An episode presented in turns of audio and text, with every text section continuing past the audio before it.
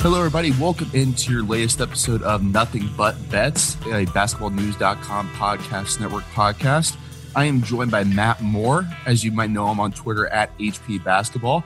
Does great work as well on the Action Network. He does written content, audio content, video content, really does it all for the Action Network. He's been a long-time NBA writer, been a follow I've had for many years. I'm glad to have him on the show today. Matt, how you doing today?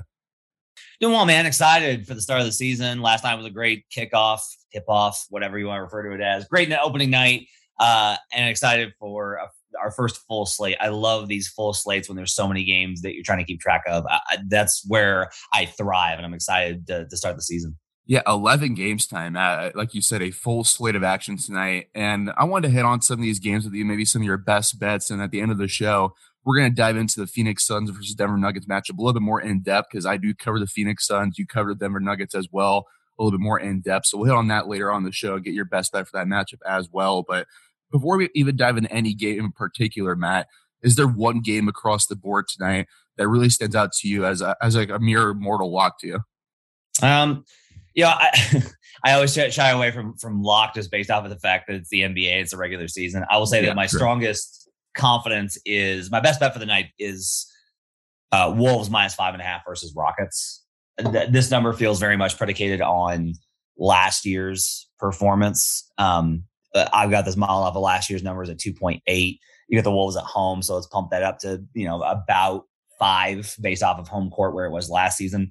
Um, it, it only being after that an edge of a half a point for the Wolves feels low. So I, I like the Wolves a lot in the spot. I think they're better this season. I think the biggest difference is Chris Finch established some things late last season and choosing not to tank that I think are going to pay off immediately for this team. They've changed their defensive scheme, which I've been yelling about for years, wanting them to, you know, uh, to go to more of an aggressive scheme. They're going to play at the level, which is going to put more pressure on young, inexperienced ball handlers like KPJ and Jalen Green.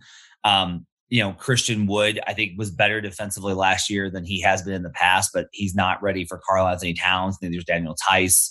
Uh, Alperen Sengun, certainly not. So KAT's going to feast. Uh, ultimately, this Rockets team I just don't think is going to have enough defense. And the Wolves have played with a physicality in preseason I think will carry over. Additionally, uh, I've got this number that I've been floating around just as far as like a supporting trend. You want to not rely on the trend or start with the trend. You want to be a supporting factor, but opening night teams that are home favorites um, where their money line is less than than minus 300 are 39 15 39 15 for 72% and when they're more than a five and a half point favorite in those spots they're 33 and 22 which is 59% hit rate. So that's ats that's against the spread. So uh, wolves minus five and a half definitely is my best bet for the night that's a really good one. I like that matchup, especially with just the way Houston's set up this year. Like you mentioned, they're going to be one of the worst teams in the NBA. Minnesota has something to prove this year with Karl-Anthony Towns, Anthony Edwards, D'Angelo Russell. They barely really played much together, that trio last year, just due to separate injuries. So, really excited to watch Minnesota this year. But I want to dive into a different matchup. I've seen some late movement on here that's really intriguing me tonight, even though they are ravaged by injuries themselves the Indiana Pacers, it was a minus two line last I checked it this morning. It's now down to minus one when they go down to face the Charlotte Hornets. What's your thoughts on that matchup? Because obviously the Pacers have Sabonis, they have Miles Turner. You're going to see LaMelo Ball and the Charlotte Hornets. They had a really good offseason as well in Charlotte. The late movement there going down a point. I mean, they're going to be missing Caris LeVert and TJ Warren. Uh, J- Jeremy Lamb is also questionable as well. How do you factor in those injuries when you're looking at a matchup like this? You know, Justin Holiday is uh, questionable. I want to wait and see what whether he's going to play. That's a big one. I want to wait and see what the injury report says about Holiday. I don't know if the news is out on him yet. Um, and so I, I, would definitely wait on that. I'll say this. I grabbed this line early in preseason when they came out as dogs, just because I was I wanted to get bets in immediately. And for me, uh, look, the Pacers I think should win this game. I think there's value on the Pacers money line in this spot. I, I think the Pacers a lot of this is just if you look at the Hornets. So again, we're looking at how I'm trying to get a figure on where the market and where the public is basing too much on last year's performance. And the Hornets were this respectable team that you know hung around last year and were in a spot to compete and made the play in tournament. the Pacers uh, made the play-in tournament as well, obviously, but there's kind of like more, forgive the pun, buzz around Hornets just because they're new, LaMelo, shiny, etc. But here's the thing with the Hornets. I think they got worse over the offseason. I, I I like Mason Plumlee a lot. Covered him here in Denver. Good player, good locker room presence. However, I think actually going from Cody Zeller to Plumlee is a downgrade. Zeller was one of the best switch defenders in the league last season. Borrego likes to throw in zone and switch coverages a lot. That's not Mason Plumlee's strength. I think that's a downgrade. Uh, I think losing Devonte Graham and not really being able to pick up a significant upgrade is a downgrade where I may be off on this, where my cap may be wrong, is that Bouknight might be able to be the, the player that gives them more of a boost I'm expecting. As a rookie, it's an unknown. Um, I wasn't super high on him in the draft process, but he's looked really good in preseason looks NBA ready immediately. So that may be one of the differentials. But this Pacers team has a significantly more talent, and the core elements are still playing. If I've got to go to a side, I'm definitely going to be taking the Pacers. I don't love it because it's a road dog and a home opener. Um, but in general, I think the line, the, the advantage has to be on the Pacers here. Another road dog here that I actually might like personally on the road. That's going to be a ruckus atmosphere tonight at Madison Square Garden. The Boston Celtics take on the New York Knicks. I, I have some buy-in buzz a little bit on Jayson Tatum as an MVP dark horse. I think he's gonna have a monster year this season. Matt, What's your thoughts on this matchup where the Boston is, uh, according to DraftKings, favored to um, they're one and a half point underdogs, excuse me, against New York Knicks? Yeah, I've got a small position on the Celtics. Jaylen Brown is going to play. Um, kind of concerning that he just said that he had some difficulty breathing when he had COVID because he was symptomatic. Yikes. Uh, but he is going to play tonight and has looked good in practice. That I think is going to move this line. Um, I'm going to be on Boston on the money line again here. I'm with you on this. I will say this my colleague Joe Dellera over at Action Network did point out this trend, and it does concern me. Um, over his coaching career, Tom Thibodeau's teams are 189 and 66 straight up as home favorites, including an incredible 16 and 1 last season with the Knicks. That's a little bit of a yikes. Uh, but I'll just say, I think Boston probably like um, adding Kemba Walker, I think was a good thing for the Knicks. And I think he'll look good. I think the Knicks getting Mitchell Robinson back will help. I think there's a lot of like trends here of, of the Knicks. I think the Knicks win total was way too low at 41 and a half. The Knicks are still going to be competitive. However, the Celtics, I think, are getting a lot of internal improvement that people aren't expecting. Um, if you followed the process, like summer league through preseason, their bench guys look really good, particularly Aaron Nesmith. Now, I'm a little concerned about Robert Williams, who struggled mightily in preseason. Like that's a, a real concern point. But Horford's going to be an adult on the floor. I'm expecting a big jump from Tatum. They still should be very good. I, I think ultimately in this matchup, this is, these are two teams that tend to try very hard in the regular season. If Ime Udoka picks up the same kind of trends that the identity that Brad Stevens had, then this is going to be a hard fought affair with a high level of effort. Again, it's tough to go with a road with a road dog here but at only one and a half, I will say the number drops significantly once you get into this kind of a range in terms of the success rate for home openers. So, uh, much like with the Pacers, I, on the surface level, I don't think the right team is favored here. I still think this should probably be Celtics minus one.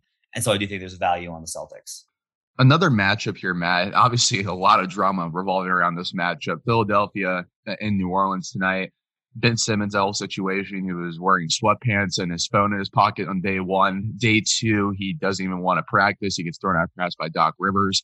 Do you think this is a distraction at all for Philadelphia tonight? They are four point favorites according to DraftKings against the Pelicans. No Zion Williamson tonight, so that obviously changes things. But there's been a lot of movement on this line the last couple of days with this Simmons situation it's been wild. I mean, this this line opened minus one and a half because they thought Zion was going to play. It was still minus one and a half when David Griffin came out and said Zion had foot surgery. Um, I bet it when it came out because I was like, no, the Sixers are are better than no matter what happens with Simmons, the Sixers are better than the Pelicans. Then Zion was in question. I bet it again. It still didn't move. Then it became clear Zion wasn't going to play. This ballooned to three and then three and a half and then moved to four. And then yesterday, the Simmons debacle happened. So it moves back down to three. Now, today, there's been movement on it. It's back up to four. I will say this in our Action Network um, app, we've got 82% of the bets on Philadelphia, but 63% of the money. So there's some sharp money that's come in on the Pelicans. I I still feel like you have to play the the Sixers here. This may be a square line. Like there's big money and we've got sharp signals on the Pelicans. I'm sorry, the Pelicans without Zion Williamson, how am I supposed to trust them to beat a team that's got Joel Embiid? If Embiid wasn't playing, then sure. But the starters are going to win, should win their minutes this for the Sixers by a solid like five to 10 points. And then you got a bench unit, I think, for New Orleans that's talented, but is unproven. And the Sixers bench isn't great for sure, but it's also shown some things. You got Isaiah Joe, you've got um, Paul Reed. You've got all these guys off the bench that I think are going to contribute for the Sixers this year. Even without Simmons, I still am a little baffled that this line isn't higher. My numbers for this for uh, what it would have been for these two teams over the course of last season's numbers is way higher. Uh, I'm a little surprised that it's this again. You have a road favorite in the in, the in an opener game, a little bit dicey, but I I have I bet the I will say this I bet the Sixers a minus one and a half. I'm not adding to it at three or four and a half. I'm good with my position. I'm a little concerned that this one is a trap. Like I'm just a little concerned that I'm like, especially I watched, I had, we, I do NBA bet streams, which you can find on League Pass. Um, for like they give you a betting side of just watching a game and doing bets during the game. I did one of these Sixers Pelicans games last year where the Sixers should have destroyed them and they lost, and it was baffling. So I'm always a little cautious with the with the Sixers. I'm staying at one and a half. I think it's a play at three. It's at four. I think it's a stay away. Yeah, this is a line here where I might stay away as well. Plus four. If it's anything lower than that, if you tease it down a little bit, I would definitely ride with the Sixers here. But it's gonna be one of those matches where I really don't know what to expect going in. Even without Zion Williamson, I feel like New Orleans could really keep this close throughout. But let's dive into the biggest matchup as far as the spread goes. This is just a monster spread tonight, Matt. Utah 13 point favorites over Oklahoma City. How do you encounter this matchup as far as the point spread goes? Do you even dare go Utah by 13 or is that too much for you? It's too much. It's it's it's too much when we just don't know anything about the season, right? And every season is a, is its own organism. Um, Utah wound up as my second biggest best bet for preseason win total. Um, I bet them over 51 and a half. I bet them over 52 and a half. I bet them over 53 and a half at a plus number. Like I hammered that line. Utah should be great. Uh, OKC should tank. Shai Gilgeous is pretty good. Like he's he's a pretty good player. Josh Giddey's looked pretty good. Uh, the problem here, I think, is that the Thunders are well coached. Mark Daigneault, I think, is a really good is going to be a really good coach in this league. Their organizational stability, like they focus on the right things.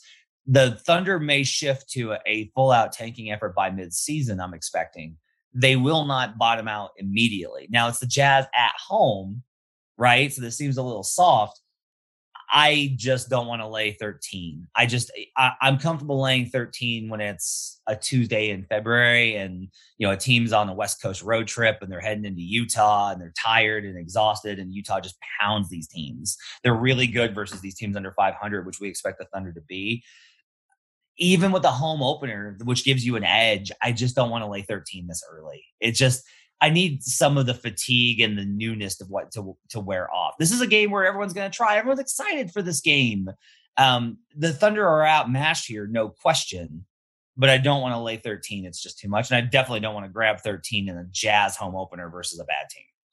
Now, if you just want to bet for fun tonight, I think Jazz money line might be the best lock to do. It's a minus one thousand odds, so it's not you're going to win that much. But if you just want to get on the action tonight, I think Jazz money line against a, a Thunder team that we all know is going to be tanking. Well, you, you know what you can do is you take that Jazz one thousand and you do a round robin parlay with a bunch of the dogs that we talked about, right? Ooh, yeah. and then and then if you hit, then you're then you're probably talking about not a not a great return, but that gives you a little bit more of an edge. If you, I, I will say, if you're doing a round robin, you might as well throw in the Jazz because I don't anticipate them losing this game. Yeah, I totally agree with you there. And just for example, if we were going to toss in your uh, upset specials you got already today with Boston and Indiana, that's plus 351 odds on DraftKings for a three team parlay. So you can make some good money on that if you want to go ahead and do that off our advice here. But one more matchup before we dive in that I wanted to hit on specifically with you before we dive in a little bit to Nuggets versus Suns tonight. It's going to be a one hell of a match, in my opinion, tonight at Footprint Center in Phoenix. The Toronto Raptors hosting the Washington Wizards. We've heard a lot about Bradley Beal and his status with COVID 19. I believe he's still unvaccinated as well.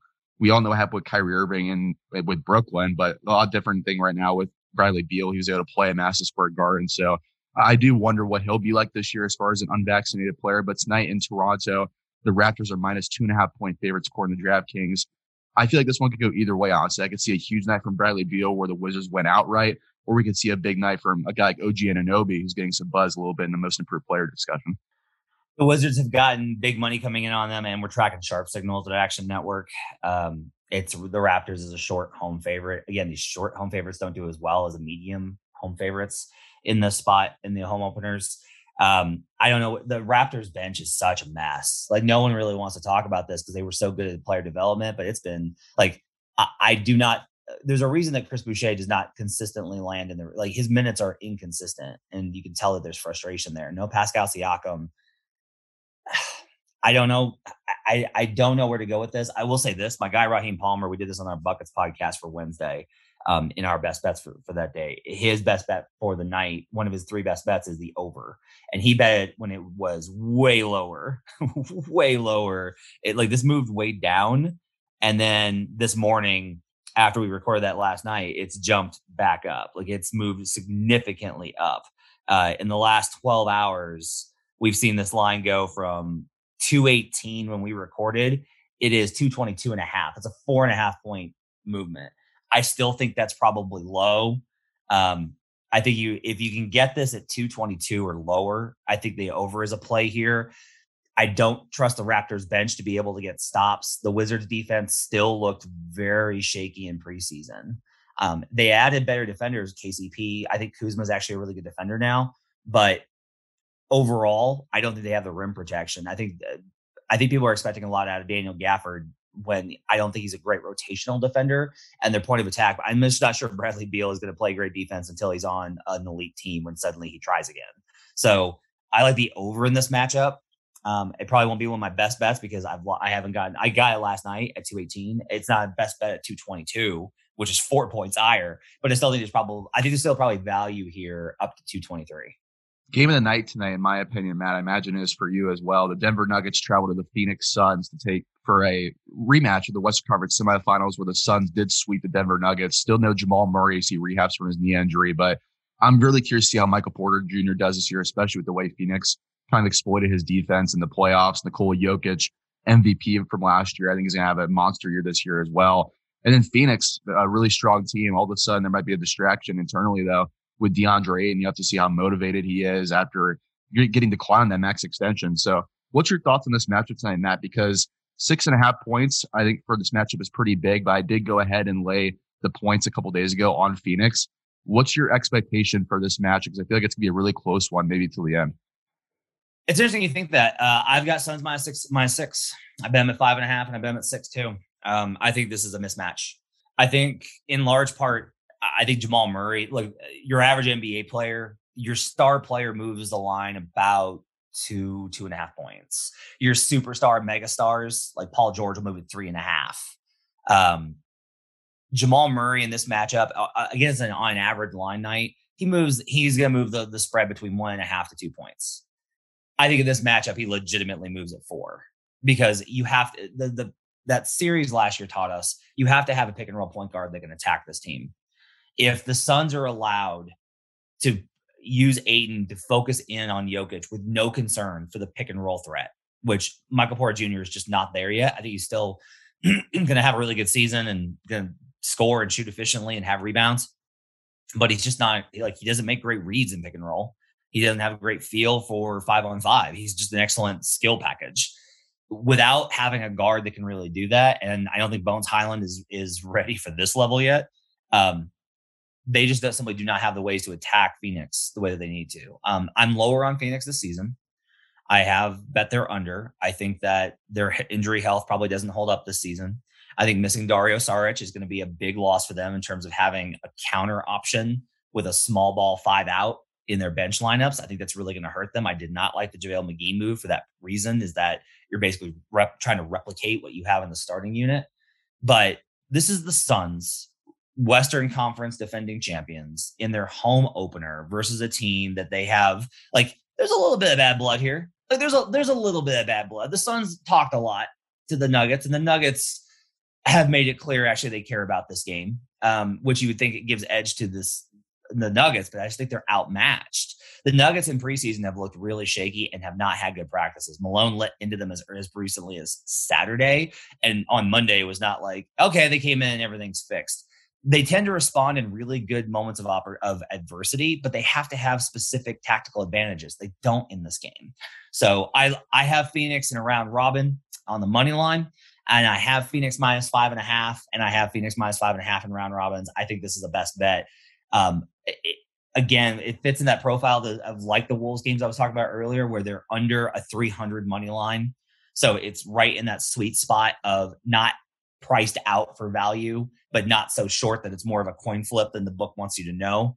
Uh, it's right in that kind of sweet spot. I, I, think the Suns take care of business tonight. I like this matchup for them. I like them minus six quite a bit really quickly, just on this matchup uh, with Nikola Jokic and DeAndre Ayton specifically, I've seen what he did last year against Jokic in the playoffs. I mean, Jokic had some good nights, but Ayton really held his own in that Western Conference semifinals matchup and made it difficult for Denver without Jamal Murray out there. Phoenix able to just really focus in a lot of their coverages on Michael Porter Jr. on both sides with Ayton handling the load against Jokic. Do you feel like Ayton is one of the better matchups so far against Jokic in his career? Because I feel like honestly, Jokic has to really work against a guy like Ayton who is b- really bulky. He's very quick as well. He doesn't really get in the foul trouble much at all. It's a really intriguing one-on-one matchup there. Jokic said before the series last year, it was funny. Uh, his rookie season, his one of his first games, Ayton played Jokic, and Jokic annihilated him. Like it was, like it was, it was a welcome to the NBA rook moment. And after the game, Ayton said, "I've got a lot of things to learn." and he was talking about some of the officiating and the sneaky stuff that Jokic does. And you could take it as like this like bitter he was flopping or whatever, but it was more of Jokic had so many crafty tricks that Ayton was like, oh, like it was a real appreciation. They've got a high level of respect for one another. Before last year's playoff series, Jokic actually, this has been a, a point of debate. In my recollection, I need to pull the actual quote. Jokic said, he does give me trouble. Like he's a difficult matchup for me and then he really did great in the playoffs. Um, I looked this up in the regular season last year. This is regular season, even though the Nuggets won that the season series two one. Uh, they had Jamal Murray, notably, um, versus every center that Nikola Jokic faced. Minimum twenty five guarded possessions. Jokic had the worst effective field goal percentage versus Ayton. So there is a high level of disruption here. It's just a tough matchup for him. And that's a credit to Ayton. and it's a little bit about his combination of athleticism and size, where Jokic can bully springy guys. He's he used to have trouble versus springy guys, but he's gotten to where he can bully them. Can't do that versus Ayton. Um, and most big guys, he's too quick for, but Ayton's very quick. So that combo really does give him issues. I, tend to be a little gun shy. Like I'm not playing props on this game on, you know, fading Jokic because his individual skill and ability to impact the game is so high that Jokic can you can have the best matchup and Jokic will still just have a night where he just wrecks you because he's one of the best players in the world. But if you ask me for my probabilistic outcome, I would say that Jokic is likely to have an uninspiring or average night versus Ayton rather than look spectacular.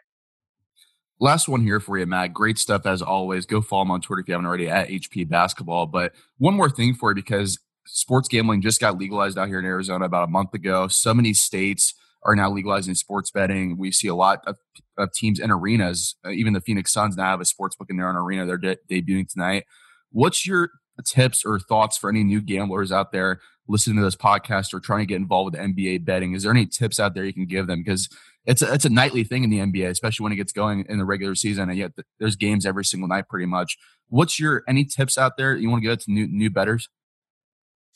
Don't tease. Never tease in NBA. There are no key numbers for you to tease through, so teasers do not help you. There's no value there.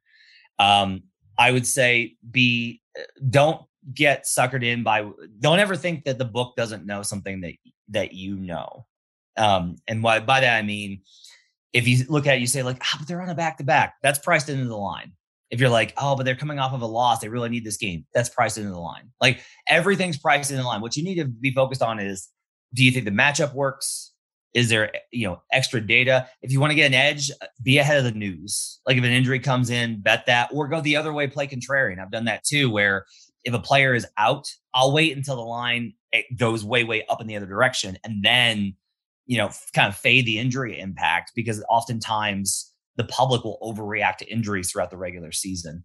Um, focusing on teams that are built for regular season basketball, they're good at drop coverage and pick and roll, which there's different ways for you to be able to evaluate that. Look for overall good defensive teams.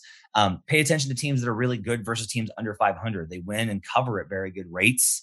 Uh, oh, and always bet Mike Budenholzer versus division opponents. Always, every single time, bet Mike Budenholzer versus division opponents. Those are my best recommendations for you. Outside of get the Action Network app. Um, it's going to give you. You can set it to tell you when a line moves or when it gets to a certain threshold. You get up to the second information on where the money's coming in. You get uh, we'll, we have updates. We have all of our analysis. We have props. We have all these types of things. It's a great app. It's very fast. It's the best way to track your bets as well.